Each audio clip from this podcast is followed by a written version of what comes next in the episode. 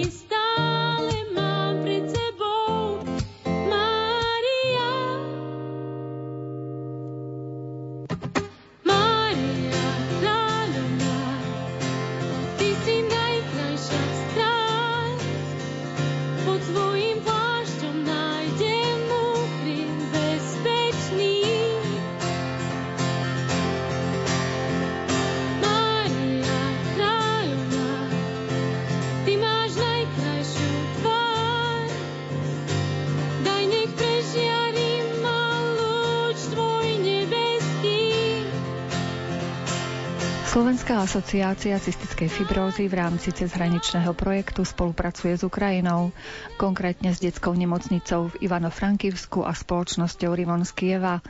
Cystická fibróza je veľmi závažné ochorenie, ktoré si vyžaduje každodennú starostlivosť. Keďže u našich východných susedov je situácia v jeho diagnostike a jej liečbe nepostačujúca, projekt si dal za cieľ zintenzívniť spoluprácu medzi regiónmi, aby výsledkom bolo zvýšenie kvality života pacientov na oboch oboch stranách hranice. Našimi hostiami sú ekonómka projektu pani Renáta Kováčová a predsedníčka Slovenskej asociácie cystickej fibrózy pani Katarína Štepánková. Slovenská asociácia cystickej fibrózy začala od 1. septembra 2019 implementovať projekt cezhraničnej spolupráce s Ukrajinou. Je to projekt cezhraničnej spolupráce s Ukrajinou, s Ivano-Frankivskou oblasťou a je to projekt, ktorý je zameraný na zlepšenie kvality života ľudí s cystickou fibrózou v tejto oblasti a tým, že sa vytvorí aj centrum cystickej fibrózy, aj fyzicky, čiže urobí sa aj malá rekonštrukcia časti oddelenia, kde títo detskí pacienti chodia a zároveň sa zakúpia nejaké prístroje a pomôcky na diagnostiku, ale liečbu pacientov. Aj prístroje potrebné v nemocnici, ale aj prístroje a pomôcky, ktoré používajú pacienti ako osobné pomôcky doma. A súčasťou bude samozrejme edukácia formou workshopov a konferencií a tiež cez publikácie, ktoré plánujeme v rámci tohto projektu vlastne urobiť. A názov tohto projektu je odovzdávanie skúseností a vybudovanie CF centra na zabezpečenie lepšej starostlivosti o pacientov s cystickou fibrózou v Ivano-Frankivskom regióne. To je taký dlhý komplexný názov. Tento projekt má aj skratku. Tá skratka je SKUA CF Care to je, aby sa nám ľahšie komunikovalo ohľadne toho dlhého názvu projektu, lebo už aj názov tej choroby je pre mnohých ľudí veľmi krkolomný a zložitý na zapamätanie a tým, že je to zriedkavá choroba, tak o nej aj väčšina populácie ani tak veľa nevie. A práve aj preto sme do tohto projektu išli, lebo je to zriedkavá choroba a naozaj pozornosť na zriedkavé choroby alebo na také tie veci, ktoré nie sú tie väčšinové, tak je vždy taká menšia. A vlastne sme aj vďační za to, že bol tento projekt podporený, lebo v konečnom dôsledku naozaj sa jedná možno tú primárnu cieľovú skupinu nie veľkú, ale pre tých ľudí v tom regióne alebo aj v celej Ukrajine proste môžeme urobiť veľmi veľa tým, že sa bude viac hovoriť o tejto chorobe a to už môže zasiahnuť vlastne o mnoho väčšiu populáciu tým, že sa robí osveta a že budú vedieť o existencii ľudí s týmto životným údelom, s touto zriedkavou genetickou chorobou. Kým prejdeme k podrobnostiam tohto projektu, viem, že vy ste už vlastne s Ukrajinou spolupracovali na podobnom projekte, keby sme priblížili výsledky toho prvého projektu. Áno, my sme vlastne z tohto istého programu Európskej únie, programu cezhraničnej spolupráce s Ukrajinou, v ktorej sú vlastne obsiahnuté štyri krajiny a vlastne ale sú to len tie pohraničné územia, ktoré sú oprávnené územia na implementáciu týchto projektov a my sme v tom predošlom programovom období získali grant na podobný projekt, ale vlastne sme spolupracovali vtedy s nemocnicou v Užhorode, čo je vlastne Zakarpatská oblasť. A vlastne sme spolupracovali s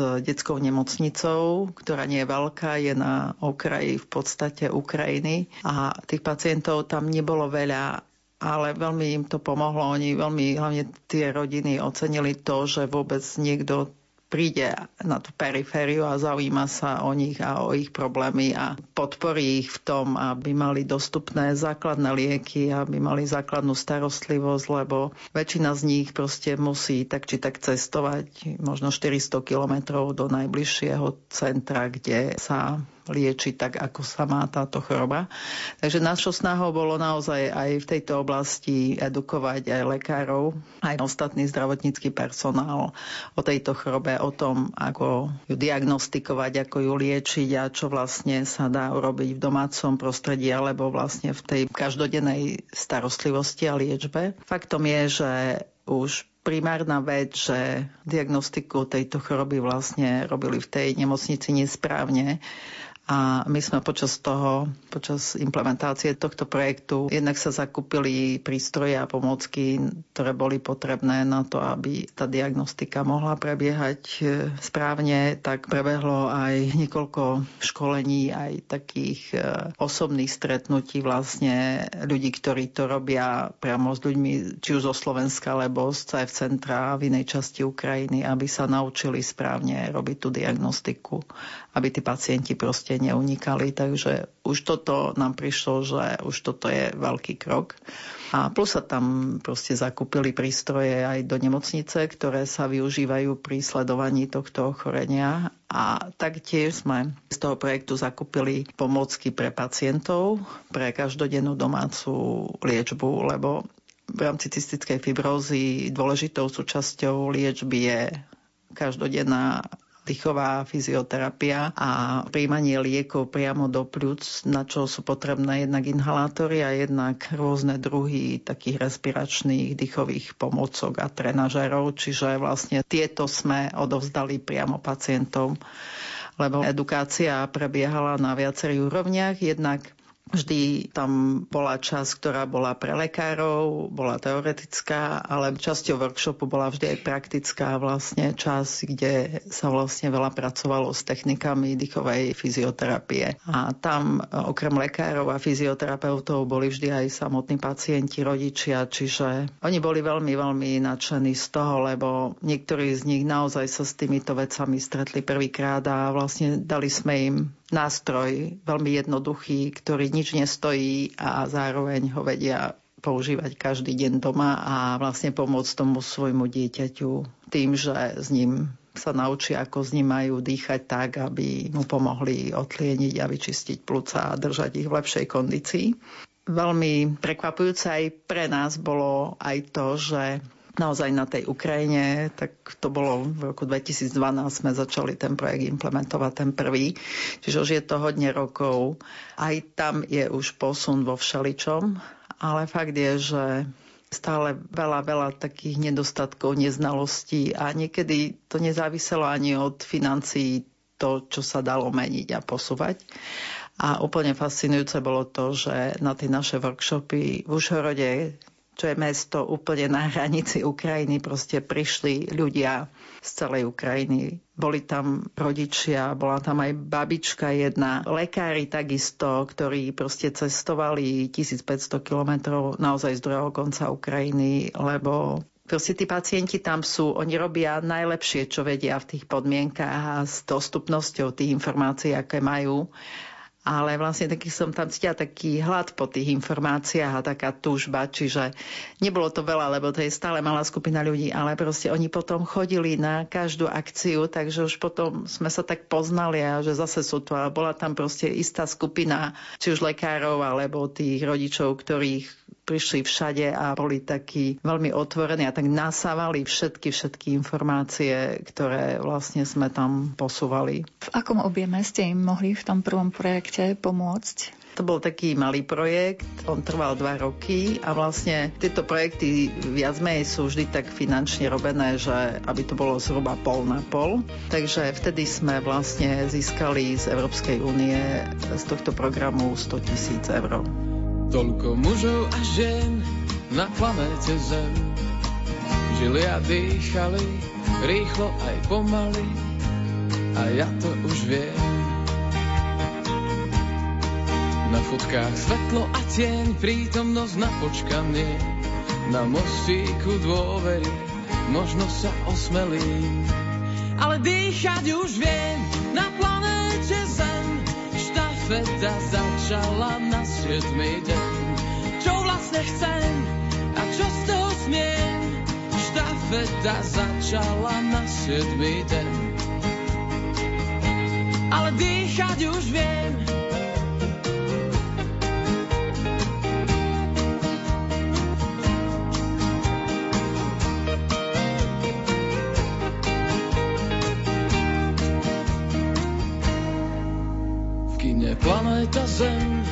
nezdávajú deň. Kde bolo, tam bolo, chodím furt okolo. Ale dýchať už viem na planéte Zem. Štafeta začala na siedmy deň. Čo vlastne chcem a čo z toho smiem? Štafeta začala na siedmy deň. Ale dýchať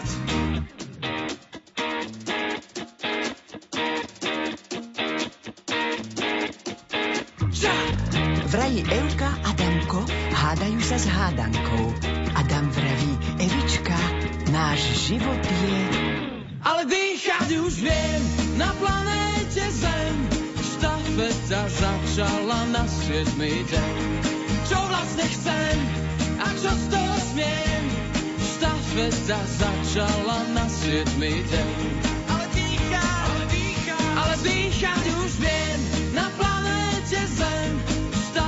sveta začala na siedmy deň. Čo vlastne chcem a čo z toho smiem? Štafeta začala na siedmy deň. Ale dýchať už viem.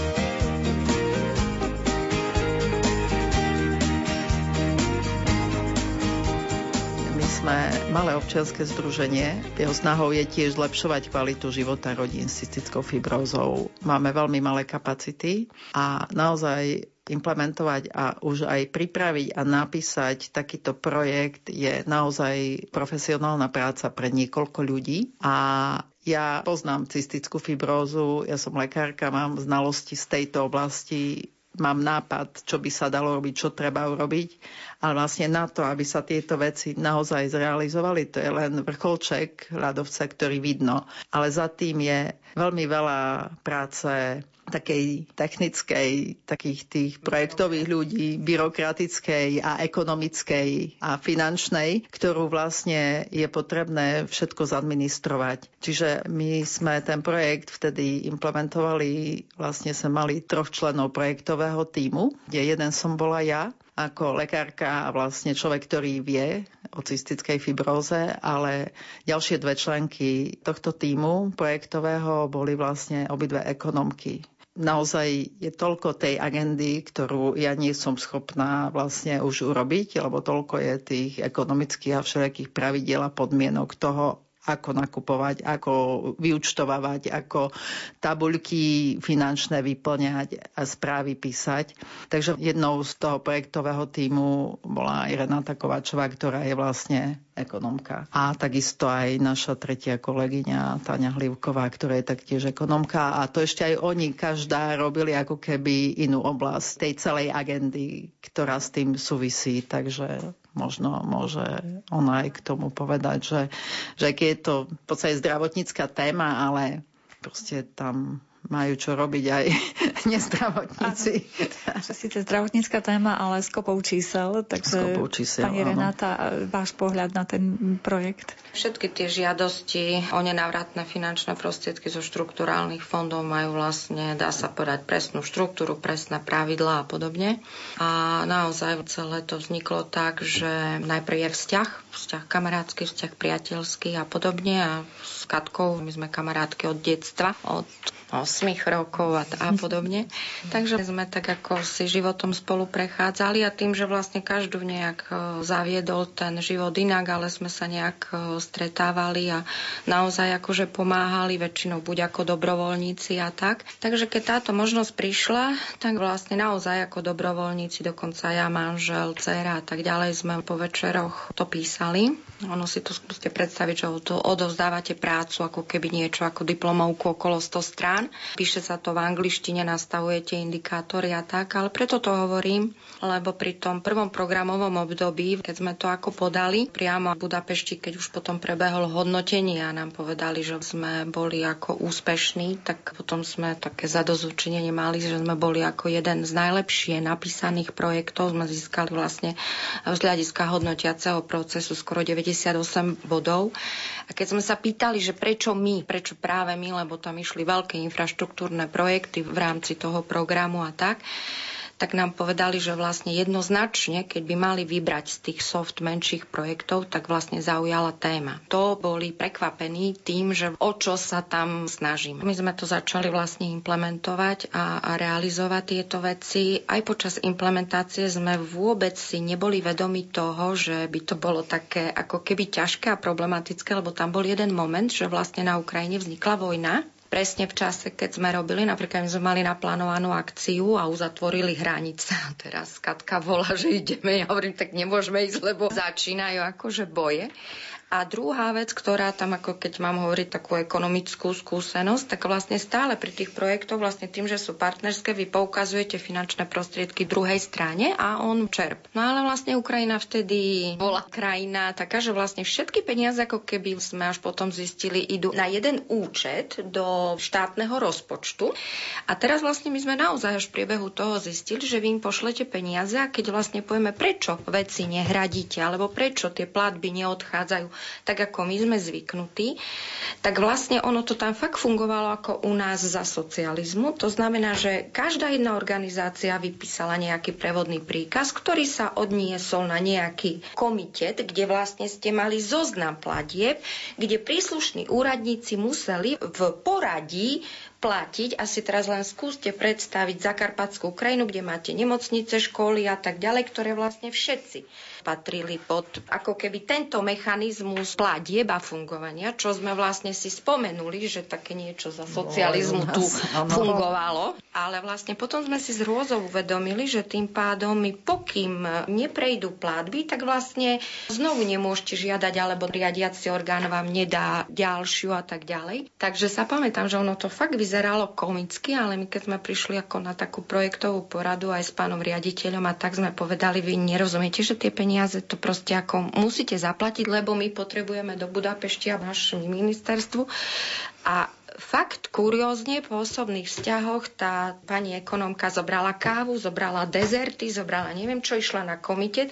Ona tých ľudí ako keby uplatila. Potom nám prišlo to, že zaplatené. My ako no tak fajn, tak sme si to odškrtli. A potom vlastne sme zistili, že keď už sme dávali monitorovacie tie priebežné správy do Budapešti, tak sme boli jedným z mála tých, ktorí vôbec sa im podarilo, že tie platby prešli. Čiže si zoberte, že bolo schválených 25 projektov a stále až po dvoch tretinách trvá z vyčerpaného rozpočtu, neviem presné no, pravidlá. Proste tie projekty sú vždy robené na niekoľko splátok, takže aj ten prvý projekt trval dva roky a vlastne prvú splátku sme dostali na začiatku, už si presne tiež nepamätám, nich to bolo 40 alebo koľko percent.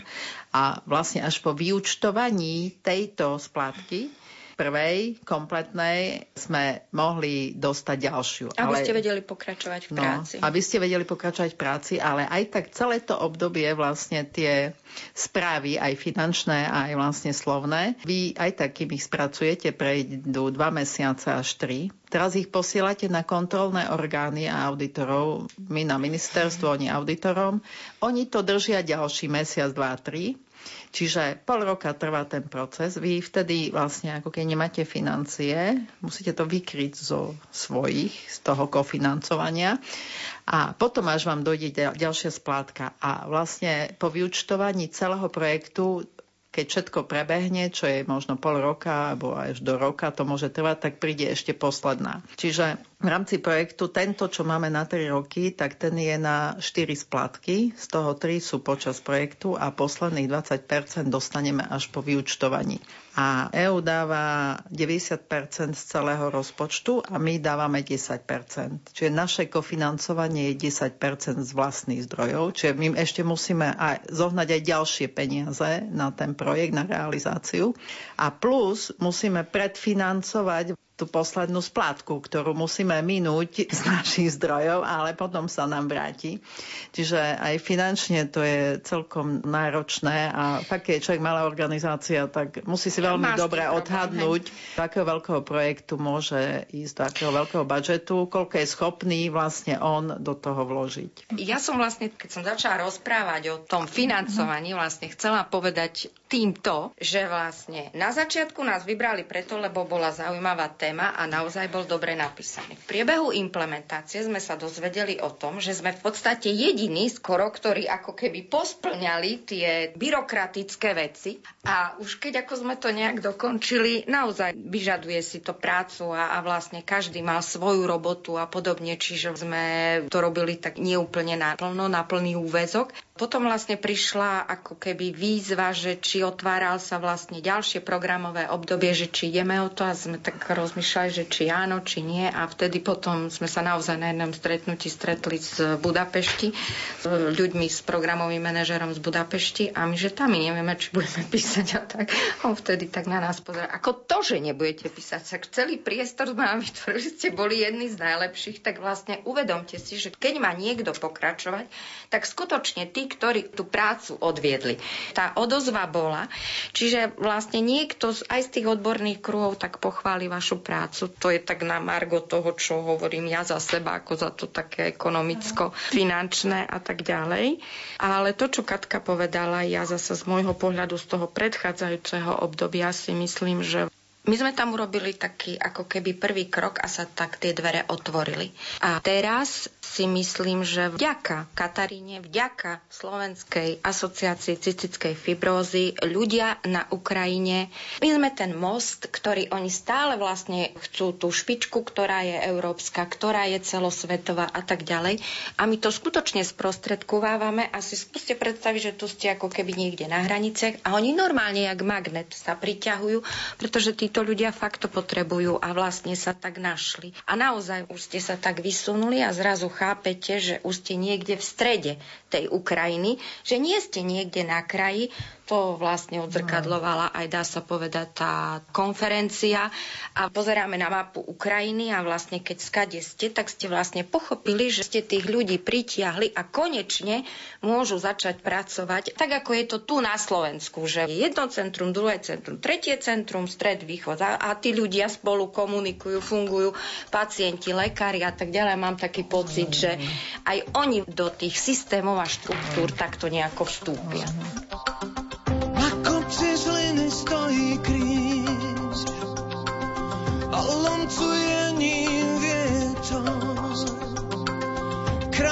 čierna Boží byč, tak občas som ho stretol, tak občas som ho stretol.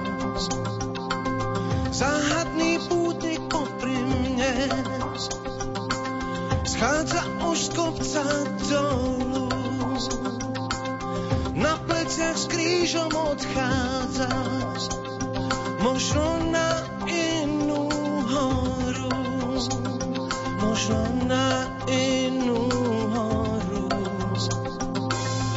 Už viem, že veci nie sú ľahké ani ťažké a preto treba oči zažmúriť už viem, že veci nie sú ľahké ani ťažké a preto treba láske uveriť. Ten, kto vie odpúšťať, odpúšťa aj sebe. Slova stať, stáva aj za druhých. Ten kríž tam na kopci staviame nikde, vie, kde sa zastaví, kde sa mu zastaví dých. Ten, kto odpúšťať, odpúšťa aj sebe.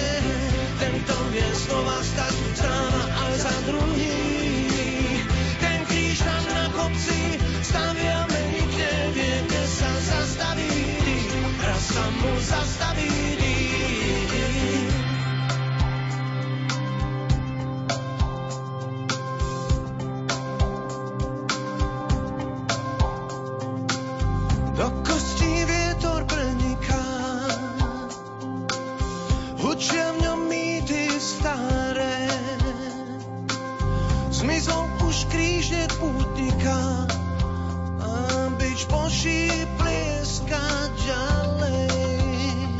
Byč Boží plieska ďalej. Už viem, že veci nie sú ľahké ani ťažké a preto treba oči zažmúriť. Už viem, že veci nie sú ľahké ani ťažké a preto treba láske uveriť. Oh, oh, ten, kto vie odpúšťať, odpúšťa aj sebe. Ten, kto vie znova stať, stáva aj za druhých. Ten kríž tam na kopci staviame nikde, vie, kde sa zastaví, kde sa mu zastaví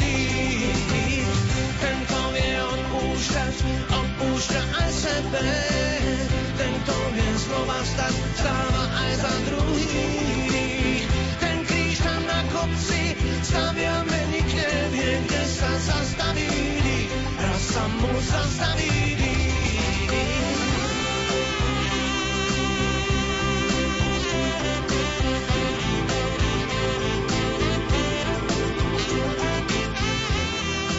Vysoké Tatry majú stále čo ponúknuť svojim návštevníkom, či je zima alebo leto. Možno vám pri vašich potulkách našimi slovenskými veľhorami pomôže najnovšia publikácia s námetmi, čo všetko sa v Tatrách oplatí vidieť. Vydali ju štátne lesy Tatranského národného parku. Viac nám o tom povedal inžinier Igor Stavný z odboru prác celospoločenského významu. Ľudia, keď navštívili náš výstavný stánok, tak videli na pulte materiály, ktoré sa venujú napríklad naučným trasám jednotlivých jednotlivo. To znamená, že každý letáč, každá brožúrka je venovaná iba jednému miestu.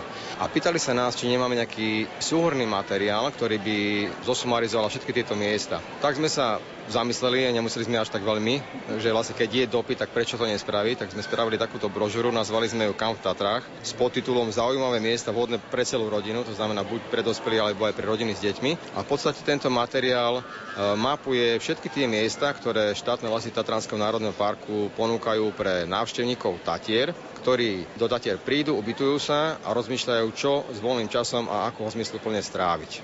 A kam teda chcete poslať návštevníkov tak aspoň na ilustráciu, jasné, že nemôžeme úplne všetky miesta prezradiť. Máme tu 11 miest, ja v skratke poviem, je to Múzeum Tatranského národného parku a Botanická záhrada, tie sa nachádzajú v Tatranskej Lovnici. Potom symbolický cintorín, ktorý sa nachádza pri Popradskom plese. No a potom tu je 8 náučných miest, náučných chodníkov, buď na území Vysokých Tatier alebo na území časti Západných Tatier, všade tam, kde tie pozemky spravujú štátne lesy Tatranského národného parku. Tie naučné chodníky, tie sú funkčné aj počas zimy? Iba niektoré, pretože teraz platia sezónne uzávery od 1. novembra. Spomeniem, kde sa dá dostať napríklad teraz, je to naučný chodník lesom medzi plesom a plesom.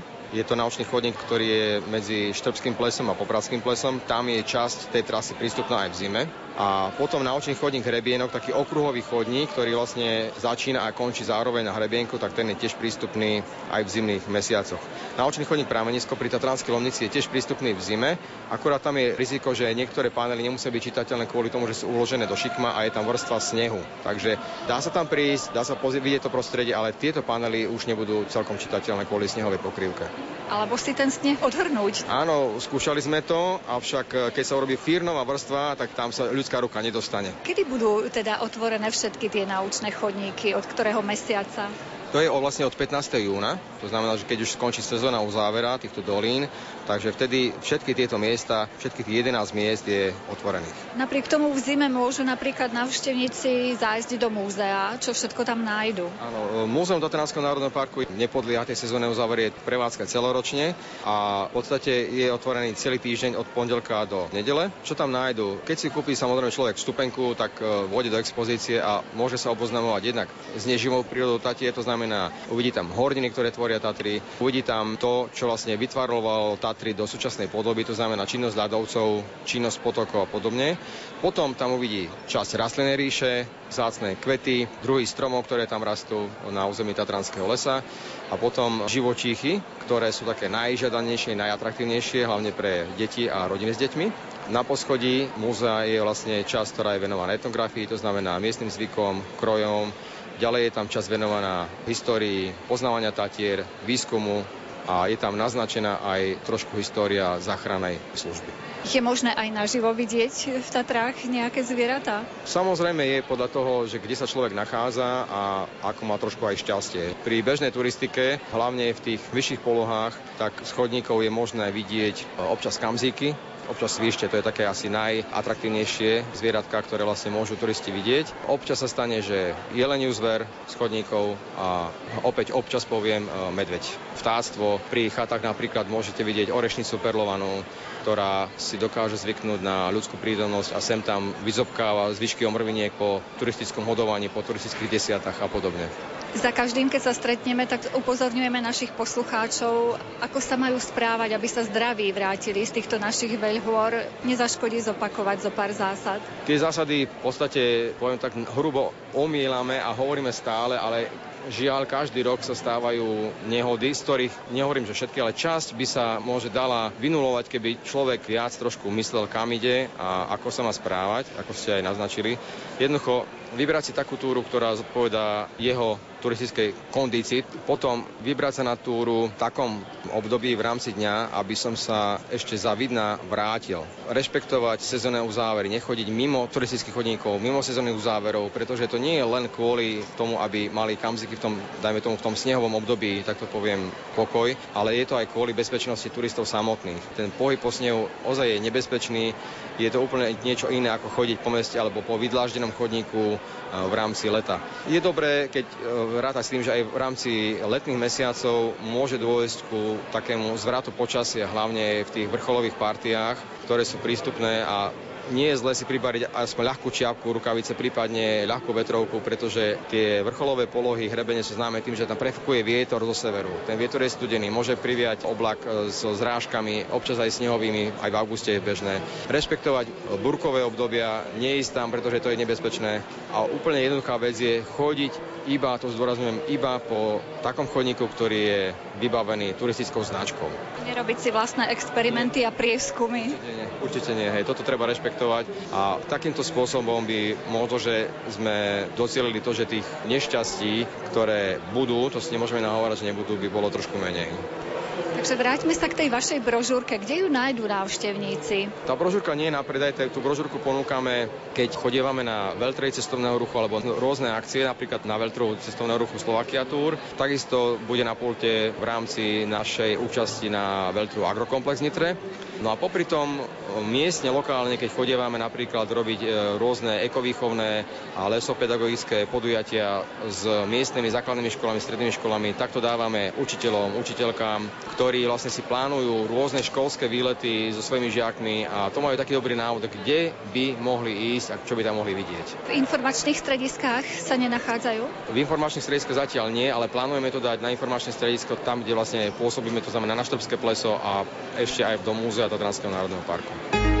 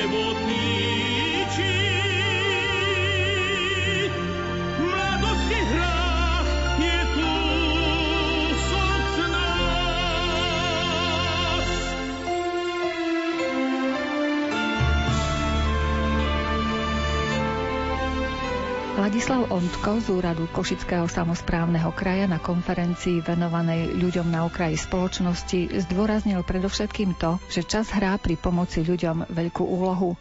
Len skoro podaná pomocná ruka zabráni tomu, aby človek alebo rodina, ktorá sa ocitla v kríze, neskončila na ulici.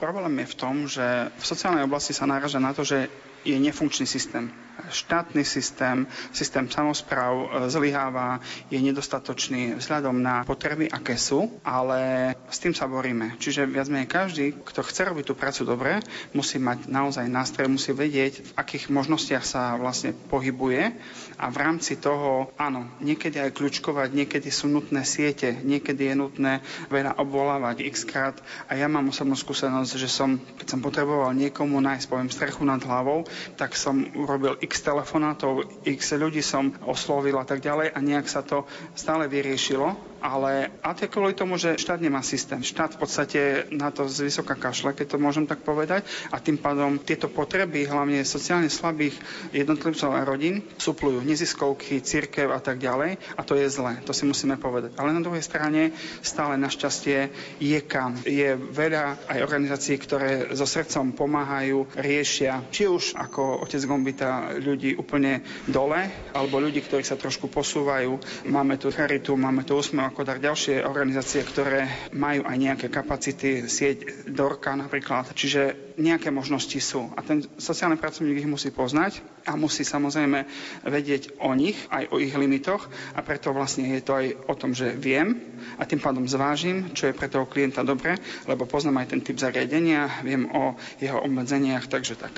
Pracujete na úrade Košického kraja. Rastie počet ľudí, ktorí sa obracajú na úrad s tým, že potrebujú pomoc?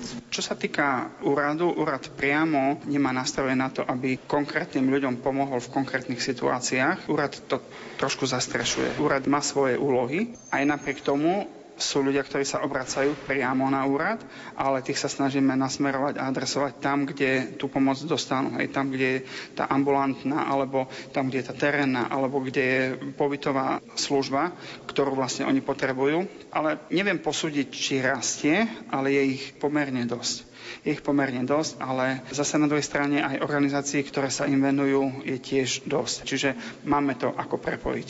Ako sme už spomenuli, to nastavenie v štáte, pokiaľ ide o pomoc ľuďom v núdzi, nie je vôbec ideálne. Čo by podľa vás bolo dobre v čo najbližšom čase zmeniť? Čo by mohlo skvalitniť tú prácu ľudí, ktorí pracujú v tej sociálnej oblasti, aby mohli účinnejšie pomáhať? Prvá veľmi dôležitá vec je, že veľké percento ľudí, ktorí sa ocitnú v sociálnych zariadeniach, v krizových centrách a tak ďalej, je tam kvôli tomu, že majú problém s bývaním. Čiže jedna úplne kľúčová vec, ktorej štát zlyháva, sú nájomné byty a nie len pre sociálne slabých. Pre mladé rodiny, pre osamelé mamičky na materskej napríklad, pre nich to je neriešiteľná situácia. Pokiaľ štát by vytvoril systém nájomného bývania, tak by naozaj minimálne polovica ľudí, ktorí sú teraz v sociálnom systéme, tam nebola lebo by nebol dôvod. Oni by sa vedeli nejakým spôsobom o seba postarať, ale momentálna situácia v nájomnom bývaní je strašná, lebo to je vlastne ten komerčný pohľad je pre nízkopríjmové skupiny neakceptovateľný. Nemajú na to, aby platili 600, 700, 800 eur len za nájom, preto v podstate je to pre nich likvidačné a preto sa mnohokrát ocitajú v sociálnych zariadeniach.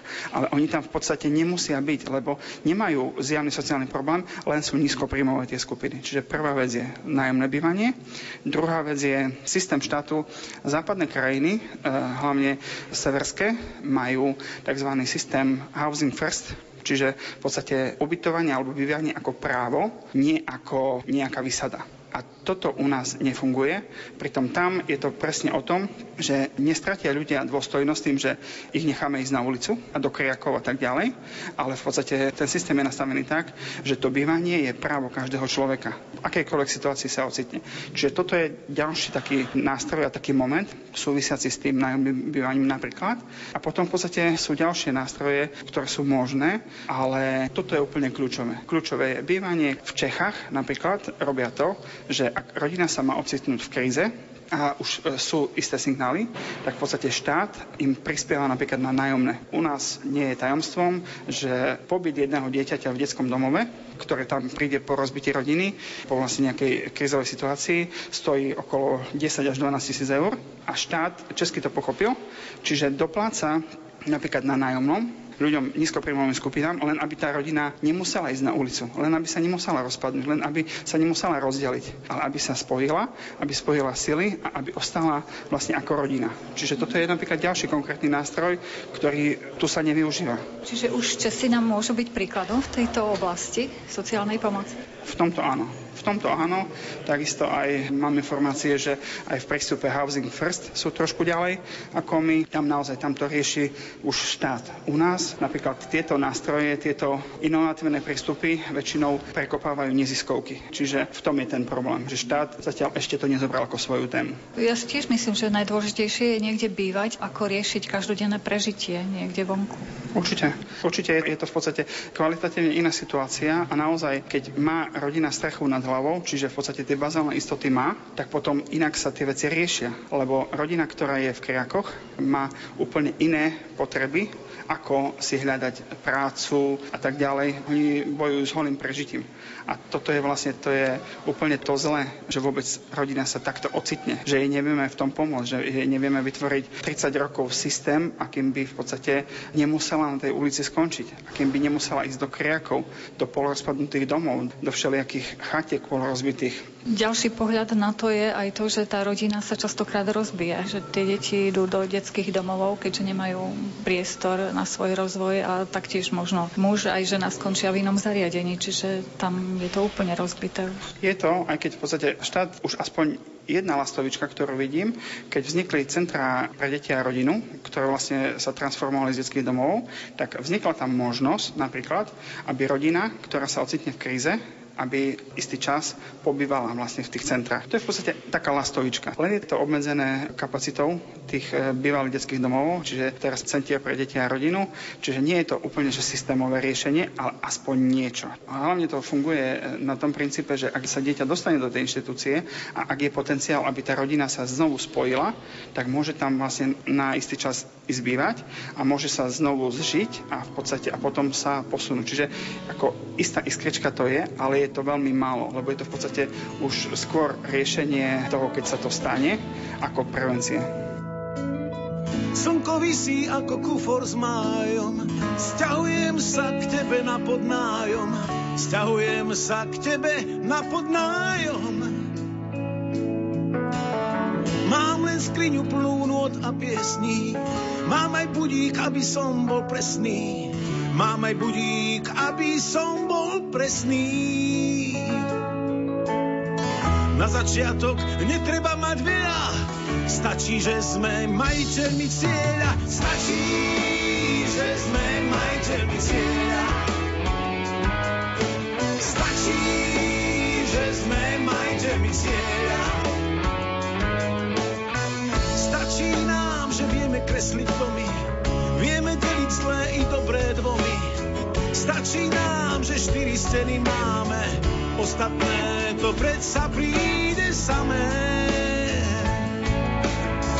Na začiatok netreba mať veľa, stačí, že sme majiteľmi cieľa. Stačí, že sme majiteľmi cieľa. Stačí, že sme majiteľmi cieľa.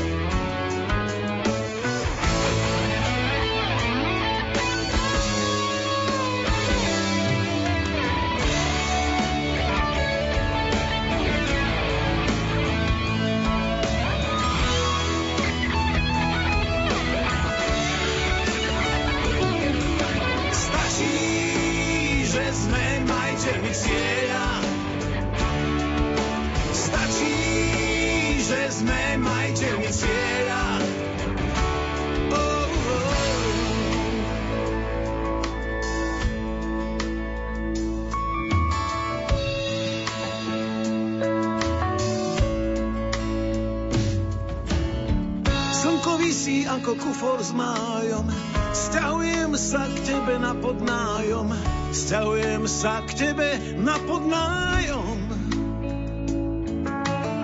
Mám len skriňu plnú not a piesní. Mám aj budík, aby som bol presný. Mám aj budík, aby som bol presný. Na začiatok netreba mať veľa, Stačí, že sme majiteľmi cieľa, stačí, sme majiteľmi cieľa. Stačí, že sme majiteľmi cieľa. Stačí, že sme majiteľmi cieľa. Stačí, že sme majiteľmi cieľa. Stačí, že sme majiteľmi cieľa. Stačí, že sme majiteľmi cieľa. Stačí, že sme majiteľmi cieľa. Stačí, že sme majiteľmi cieľa.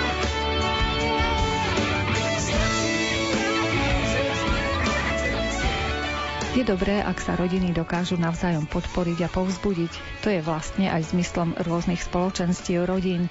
Aj tá salesiánska rodina vníma dôležitosť stabilných rodín so zdravými medziľudskými vzťahmi. Podporuje ich duchovnými aj spoločenskými aktivitami. O rodinách sme sa porozprávali s radkyňou pre rodiny v provinciálnej rade Salesiánov Máriou Kropiľákovou. Tým, že som v tejto provinciálnej rade, Boh mi ukazuje tú pestrosť salesianskej rodiny, pestrosť toho, že v každom meste žijú salesiáni spolupracovníci a je to také úžasné, ako rozkvitnutá lúka, že na lúke nemáte len jeden druh kvetu, ale sú tam nádherné všelijaké pestrofarebné. Takto vnímam aj ja našu salesianskú rodinu na celom Slovensku. Mohli by ste uviesť príklad, že v čom sa tak napríklad veľmi líšia tie jednotlivé komunity v mestách? Napríklad Prešov. Prešov je známy tým, že má veľa rodinných spoločenstiev. Tým, že sa bratia Salesiáni venujú mladým a naozaj kvalitne, že dávajú tam celé svoje srdce tým mladým, tak tí mladí ani neodchádzajú z toho strediska, ale práve naopak, keď sa zoberú, tak hneď hľadajú spoločenstvo, že by mohli pokračovať ďalej. A tu vidím taký fenomén pre Prešov. Čo sa týka Košic. Košice sú tiež úžasní ľudia, ktorí sa dokážu spojiť v konaní dobra tým, že slúžia na Luniku. To je len jedna oblasť, kde oni slúžia. Potom sú ďalšie oblasti príprava birmovancov, príprava snúbencov vo farnostiach. Naozaj kde treba, tam nás nájdete. Ten ústredný orgán, čomu sa vo všeobecnosti venuje? Provinciálna rada má 12 členov. Je tam kňaz Salesian, ktorý nás sprevádza v tej charizme salesianskej. Potom je tam koordinátor, ekonóm, radca pre mládež, radca pre rodiny, je tam reholná sestra, FMA, no a ešte sú tam radcovia pre formáciu. Vlastne provinciálna rada koordinuje všetky strediska na Slovensku. Mávame formačné víkendy, potom máme stretnutia provinciálnej rady s miestnou radou, kde počúvame tých ľudí, s čím zápasia, čím žijú, navzájom sa zdieľame, lebo každé stredisko má inú miestnú radu, takže keď sú tam mladí, tak sú takí progresívni, že oni hneď hneď vedia, že čo by sa dalo robiť s mladými a čo nové do toho doniesť. Takisto aj pre rodiny, že Pán Boh dáva každému nejaké dary a človek, keď ich naozaj chce použiť pre dobro druhých, tak môže z toho vzniknúť veľmi pekné dielo. Vy v podstate poznáte situáciu v celom Slovensku, pokiaľ ide o rodinu, dá sa povedať. Celkom nepoznám, ale pokiaľ mám informácie, tak naozaj už by som vedela povedať, že kde ako fungujú. A myslím si, že Boží duch je úžasný tým, že stále vzbudzuje v nás takú túžbu po konaní dobra a po budovaní Božieho kráľovstva. A o to vlastne išlo Don Boskovi, že zachraňovať duše a v prvom rade oslavovať Boha. Všetko robiť na Božiu slávu a pre záchranu duši. Čiže vy ste ako keby takým e, spojovateľom medzi tou miestnou komunitou a ústredným vlastne orgánom. Dokážete prenášať informácie, ich radosti, starosti, ktoré sú na miestnej úrovni, tlmočiť e, vyššie.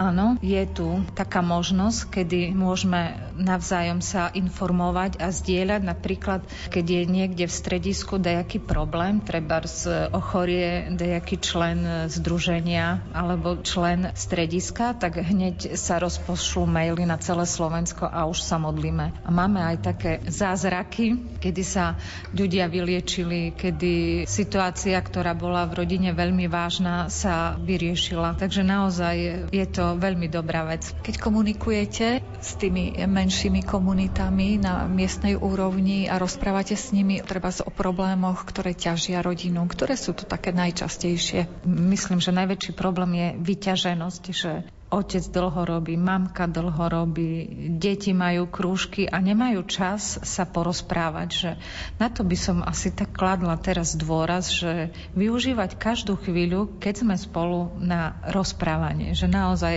či pri večeri, či pri raňajky asi veľmi nie, ale večer je tu taká možnosť, keď sa rodina zíde, že spolu porozprávať, ako sme prežili deň, komu čo sa darilo, čo sa nedarilo, že chýba komunikácia komunikácia. Toto tak vnímam, že na toto by sme mali, myslím, že viac klas, dôraz a na toto sa zamerať. Vy ste tvorili obraz nášho detstva šťastného. Rady dávali, aj keď to ľahké nebolo. Nikdy ste nás nenechali stáť. Krížovatkách ciest, kedy svet chcel nás zviesť. S hrdosťou si vravíme, že práve vás tu máme. Vďačíme vám za život, aj vaše štedré dlane. Za smiech, čo robí život krajší, za vzácný čas, šťastie, lásku. Medzi všetkých nás.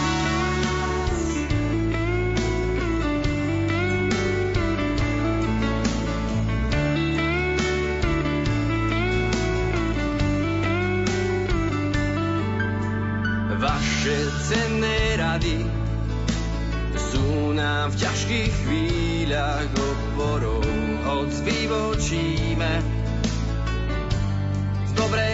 cesty náhodou.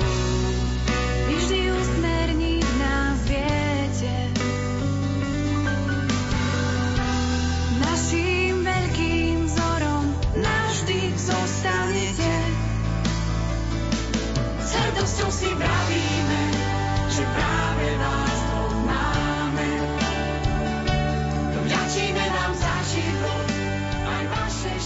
Relácia vyznania sa priblížila k záveru, no vypočuť si ju môžete ešte raz v repríze a to v sobotu o 14. hodine. Pod prípravou relácie sú podpísaní Jakub Akurátny, Jaroslav Fabian a redaktorka Mária Čigášová. Ďakujeme vám za pozornosť a želáme vám pekný deň. Povedal mi aniel, že to nie je o tom istom. Či si čistá bytosť, alebo len chodíš čistom. Počul som ho jasne, bolo krátko pred súmrakom, že to nie je jedno prečo žiť. A hlavne ako. Zrazu som sa podpol tvárou padol k jeho nohám. Hrešíš tu a hýri, že máš pritom v ústach Boha. Všetko robíš naopak a darmo hľadíš hore. Prázdne slová proti skutkom majú lepšie skóre. Boh ti dáva šancu jeho voľou nepohrdni. Akokoľvek ty si hriešný, on je väčšmi milosrdný. Povedal mi, život vtedy veľké veci chystá, keď ho žiješ pre Boha a skrz Ježiša Krista. Vtedy vošiel do mňa Boh. Bol ako triskajúci prameň v rytme roztrasených nôh. Šepol som, vďaka Bože, amen, zrazu cesta bola aj cieľ. Pálil a plakať sa mi chcelo, ako nikdy predtým znel. Môj hlas a chvelo sa mi telo vtedy viac než pochopil. Cítil som jeho odpustenie, stal sa zdrojom mojich síl tým, čo ťa naštartuje k zmene, že duch a Boží syn sú viac, než silou príťažlivou, všetko zvládneš s nimi s ním. Skriesili vo mne nový život, nový život. A tak ako čistý prameň obnovuje rieku, tak som prežil znovu život iba za pár sekúnd. Ležal som tam zašpinený a obliatý pivom, no vedel som, že iba on je cesta, pravda, život. Túžil som tam trpieť bolesť, čo sa do mňa zmestí. Doteraz ju cítim tlaniach a aj na zápesti. A keď pícha vo mne vábila ma skriknúť a dosť, moje srdce v tej bolesti pocítilo radosť. Z nosa tiekla krv a spádu hučalo mi v hlave. Ja však tešil som sa z Boha v jeho absolútnej sláve. A vedel som, že už nie je možno Boh, či možno nebo. Že rozhodnúť sa treba teraz. Buď alebo. Vtedy vošiel do mňa Boh. Bol ako triskajúci prameň v rytme roztrasených nôh. Šepol som, vďaka Bože, amen, zrazu cesta bol aj cieľ. Pálil a plakať sa mi chcelo, ako nikdy predtým znel. Môj hlas a chvelo sa mi telo vtedy viac než pochopil. Cítil som jeho odpustenie, stal sa zdrojom mojich síl. Rádio Lumen, vaše katolícke rádio.